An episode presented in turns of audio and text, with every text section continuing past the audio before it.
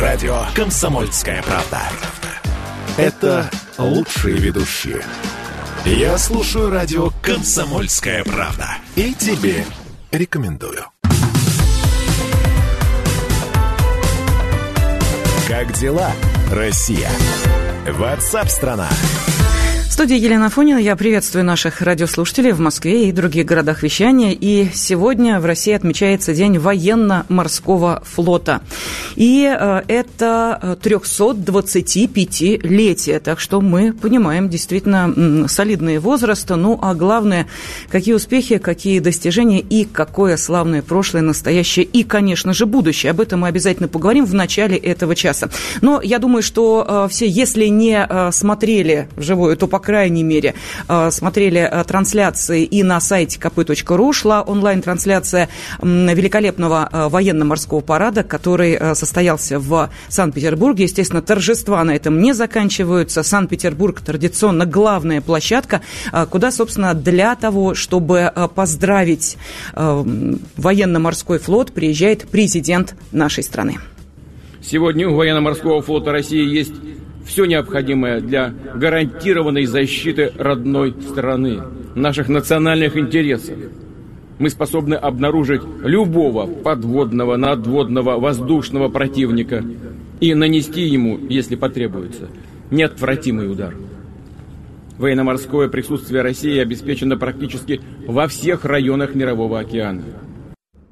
Ну, а как проходят торжества и что еще впереди у санкт-петербуржцев и гостей города, нам расскажет корреспондент «Комсомольской правды» в Санкт-Петербурге Сергей Волчков. Сергей, здравствуйте, с праздником.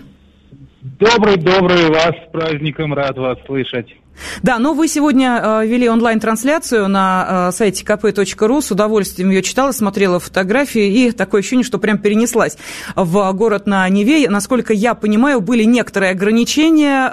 Я сейчас говорю в первую очередь о зрителях. Да, причем ограничения были очень и очень суровые. Даже стражи порядка, которые несли службу на кордонах, нам так кулуарно признавались, что еще никогда ни в один из годов такого не было, потому что перекрыли абсолютно все. То есть не просто подходы непосредственно к набережным, но и подходы к подходам к набережным, буквально начиная с конца Невского проспекта, вот участочек, если кто был, тот поймет, от Адмиралтейской станции метро и до Адмиралтейской, знаменитого, вот полностью он был перекрыт, никого туда не пускали, и мы уж было отчаялись, потому что мы испробовали разные способы попасть на набережные, даже вот постучались в Эрмитаж, ну, мало ли из окон получится посмотреть. Но в Эрмитаж пускали только по электронным билетам, и билетов на сайте не было, видимо, все раскупили. Но, как оказалось, был один вход, причем вход, что самое удивительное, полностью легальный, полностью официальный, то есть не пришлось нигде там подползать и рыть подкопы, через Машков переулок. То есть те, кто хотел, те попали. Это, наверное, нужно очень хорошо знать географию города для того, чтобы понять, где те самые лазейки, благодаря которым вы можете пройти. И что увидеть, Сергей? Вот в чем особенность этого парада, вот масштаб его? Можете нам рассказать? Ну, во-первых, я думаю, все знают, а кто не знает, тот узнает сейчас, что День военно-морского флота вообще-то празднуется в Петербурге в двух локациях. Это непосредственно Петербург, ну и в первую очередь Дворцовая набережная, и город-герой Кронштадт. В Кронштадте, в Финском заливе, стоят самые мощные, самые огромные, самые впечатляющие корабли. Ну, понятно, те, которые просто не могут из-за своей осадки, из-за своих размеров войти в Неву. Но по Неве двигаются тоже, в общем-то, очень интересные суда, в том числе новинки. Вот сегодня впервые показали крейсер «Зеленый Дол». До этого, насколько я понимаю, ни разу еще широкой публике его не представляли. Это, во-первых. Ну, и, во-вторых, это просто красиво, потому что каждый год традиционно украшают город, украшают ленточками с флагами Дворцовый мост, Троицкий мост. встает на прикол возле Петропавловской крепости парусник «Полтава», точная копия фрегата линейного петровских времен. Ну, то есть это действительно праздник, и праздник очень красивый, и, в общем-то, понятно, почему такие гигантские толпы людей, сейчас говорю безо всякого преувеличения, собираются на набережной каждый год на Дворцовой. Но и ведь в этом году тоже. Ежегодно проходят и концерты, в этом году были, будут, или, к сожалению, без них пришлось обойтись? А все мероприятия, которые запланированы в дальнейшем, все пройдут в режиме онлайн, это уже точно. Но Санкт-Петербург не был бы Санкт-Петербургом, если бы не предлагал большое количество разных уличных активностей. Даже когда мы возвращались с парада, где-то возникали стихийные концерты, кто-то пел, кто-то играл на музыкальных инструментах, звучала песня «Яблочко», конечно же, буквально отовсюду. То есть, в принципе, даже с учетом ковидных ограничений в Петербурге есть чем заняться в день военно-морского флота. Ну, хотя бы даже просто прогуляться по набережной, посмотреть на корабли, они там до сих пор стоят.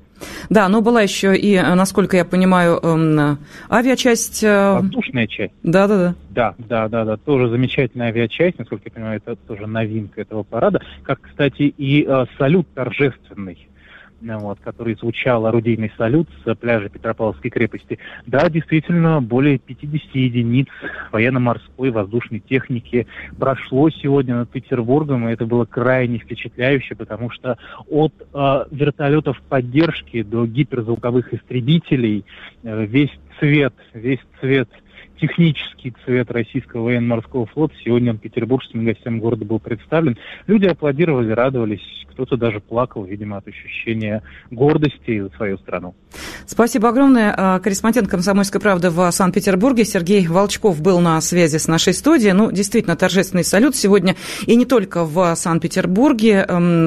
Парады в честь праздника проходят в Североморске, Балтийске, Севастополе, Каспийске. Прошел, конечно, в Владивостоке уже, но в связи с разницей во времени и сирийском Тартусе. Сейчас с нами на связи директор Центра военно-политических исследований, профессор МГИМО Алексей Подберезкин. Алексей Иванович, здравствуйте. Добрый день. Добрый день. Но мы уже привыкли к тому, что помимо такой торжественной, да, составляющей, неважно, это парад в честь Дня Победы или это военно-морской парад в честь 325-летия, вот как в этом году, военно-морского флота России, обязательно демонстрируют какие-то новинки. Вот можете с такой вот технической стороны оценить то, что сегодня было представлено? Да, хороший вопрос. Ну, на самом деле, как бы концептуально понятно, что российский флот развивается в направлении строительства корветов и фрегатов, то есть кораблей ближней и средней зоны, оснащенных ракетным оружием, причем высокоточным оружием и достаточно, скажем, ожидаемым новым поколением высокоточного оружия, в том числе и будет, вот мы сейчас с нетерпением ожидаем испытания гиперзвукового оружия на морского базирования. Поэтому понятно, куда движется развитие российского флота. И, в общем, строительство корветов идет успешно. Не случайно эти суда строятся и на Северном флоте, на Балтийском, и на Дальнем Востоке. Кстати, они представлены были различными флотами там. А также, впечатление производят, конечно, десантные корабли, которые способны в дальней зоне присутствовать достаточно эффективно, перевозя и бронетехнику, и примерно батальон до батальона. То есть это батальонную группу, достаточно эффективная часть воинского контингента. Поэтому я получил достаточно полное представление о концептуальном развитии. Нет тяжелых судов, за исключением одного крейсера, который у нас традиционно присутствует достаточно. Нет, конечно, авианосцев, потому что у нас их, и, по сути дела, нет. Есть один авианесущий корабль. Наверное, вот эта концепция развития ракетных катеров, корветов и фрегатов, наверное, это и есть та концепция развития военно-морского флота Российской Федерации, оснащенного мощным высокоточным оружием, в том числе, когда ракетные катера стреляют по дальним целям береговым, в том числе из Каспия, или из Черного моря, это, конечно, производит впечатление. Что касается морской авиации, я бы, конечно, хотел увидеть впечатляющие полеты Су-35 или 57-х. Вот я буквально позавчера видел на Максе фантастическое зрелище, когда Су-35 зависали на одном месте, делали горизонтальный разворот на 360 градусов, то есть гарантировали поражение любых объектов, потому что именно это оружие, конечно, прежде всего применимо по отношению к достаточно крупным судам, которые сейчас массово строятся в США, это эсминцы, и в Великобритании типа Эйкл Берки или Дефендер, да, вот, поэтому мне вот этого не хватило, я бы с удовольствием это посмотрел. Ну и Су-30, которые продемонстрировали полеты, достаточно красиво пролетели, и самолеты тактической авиации, в том числе бомбардировщики Су-24, они, в общем, показали достаточно серьезные возможности авиации военно-морского флота России. Спасибо. На связи с нашей студией был директор Центра военно-политических исследований, профессор МГИМО Алексей Подберезкин. У меня еще остались вопросы в связи с тем, что время в эфире сейчас вот этой части заканчивается. Давайте я проанонсирую, что мы обязательно вернемся к сегодняшним мероприятиям, посвященным Дню военно-морского флота, который сегодня отмечается в нашей стране. На связь с нами выйдет военный обозреватель «Комсомольской правды» Виктор Баранец, поскольку меня, например, заинтересовало, чем объясняется присутствие на параде кораблей из Индии, Ирана и Пакистана? Вот если вам это тоже интересно, и вообще оценка всего военно-морского парада, которую даст Виктор Баранец, пожалуйста, оставайтесь с нами. Как дела, Россия? WhatsApp-страна. В студии Елена Афонина. Мы с вами продолжаем обсуждать главные темы и события сегодняшнего дня. Еще раз поздравления всем причастным к сегодняшнему празднику. День военно-морского флота отмечается сегодня. Торжественные мероприятия проходят. И, конечно, завершится сегодняшний день великолепным салютом. А как оценивает увиденное военный обозреватель «Комсомольской правды» Виктор Баранец, давайте спросим его самого. Говорит полковник. Нет вопроса, на который не знает ответа Виктор Баранец. Виктор Николаевич, приветствую вас, здравствуйте, и тоже поздравляю с этим днем, с этим праздником. Добрый день, Леночка, и вас, и всех наших радиослушателей тоже поздравляю с этим великим морским праздником. Вы спрашиваете, какое впечатление на меня произвел этот праздник. Он получился великим, интересным, эмоциональным, экзотичным, фактически своим идеальным.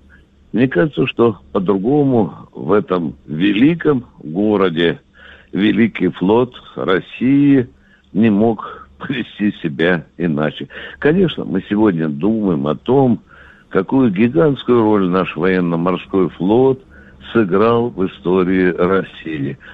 А эта история военно-морского флота, Лена, конечно, вы знаете это, она была разная. Великие победы, знатные победы, которые, кстати, дали изначально исток этого великого праздника еще во времена Петра I, чередовались, конечно, и с досадными, горьким поражением, как тут не вспомнить русско-японскую войну, но тем не менее наш флот выжил, сегодня вот он такой. Естественно, Лен, я читаю и слышу различные и комплименты, и ехидные реплики. Да, дорогие друзья, наш флот после развала Советского Союза пережил далеко не лучшие страницы. Я бы не побоюсь сказать даже в этот праздник, что он пережил глубокий инфаркт. А вот то, что мы видели сегодня, мы сегодня можем с полным правом говорить, что он восстанавливается. Да, я понимаю, что кто-то скажет, Баранец, а там 2/3 флота были советского производства. Да, дорогие друзья, но разве я вам врать буду, если не скажу, что там корабли были чисто российского, русского производства? Вот в этом есть сегодня формула существования нашего российского флота. Да, ядро еще советское, но уже есть могучее русское, российское оружие, и вы его все видели. Пусть недруги опять трындят, что мы там бряцаем оружием и так далее. Пусть. Извините, пожалуйста, дорогие друзья, я старый солдат, не знающий слов любви, но тем не менее я хочу сказать следующее. Главный военно-морской парад для России имеет гораздо большее значение, чем, извините, парад, по которому так грезят некоторые сословия российские. Вы знаете, это парад еще университет патриотизма. Да, заткните уши, кто не хочет этого слышать. Потому что та пацанва еще и с соской во рту, и пацан, который еще за гранитного барьера не мог без папки увидеть наши корабли, он тоже сегодня видел народ, видел этих прекрасных людей в белых мундирах, видел эти пушки, видел эти подлодки и так далее. Он уже тоже воспитывается на этом великом патриотическом действии. И пусть наш военный главный парад будет вечен, как вечна Россия и ее великий военно-морской флот. Виктор Николаевич, у меня есть конкретные вопросы. Вот давайте. Во-первых, подводный крейсер «Князь Владимир», который впервые принимает участие в параде в день военно-морского флота. То есть даже вот наши радиослушатели присылали мне фотографии, те, кто проживает в Санкт-Петербурге, могли все это наблюдать вживую, что называется, да. А вот наш корреспондент, который выходил на связь, отметил еще и малые ракетные корабли. Это и Одинцова, и Зеленый Дол. Вот что можете про них сказать? Дорогие друзья, в этом классе, я без понтов вам хочу сказать, в этом классе таких малых ракетных кораблей наберется очень мало. А касается помощи вооружения, то их нет равных. Леночка, позволь, пожалуйста, я поделюсь одной очень сокровенной вещью. Угу. Так уж сложилась моя судьба, что я в президентском пуле ездил на север, скажем, на один из заводов, когда только закладывался князь Владимир, великий князь Владимир. Там был Путин.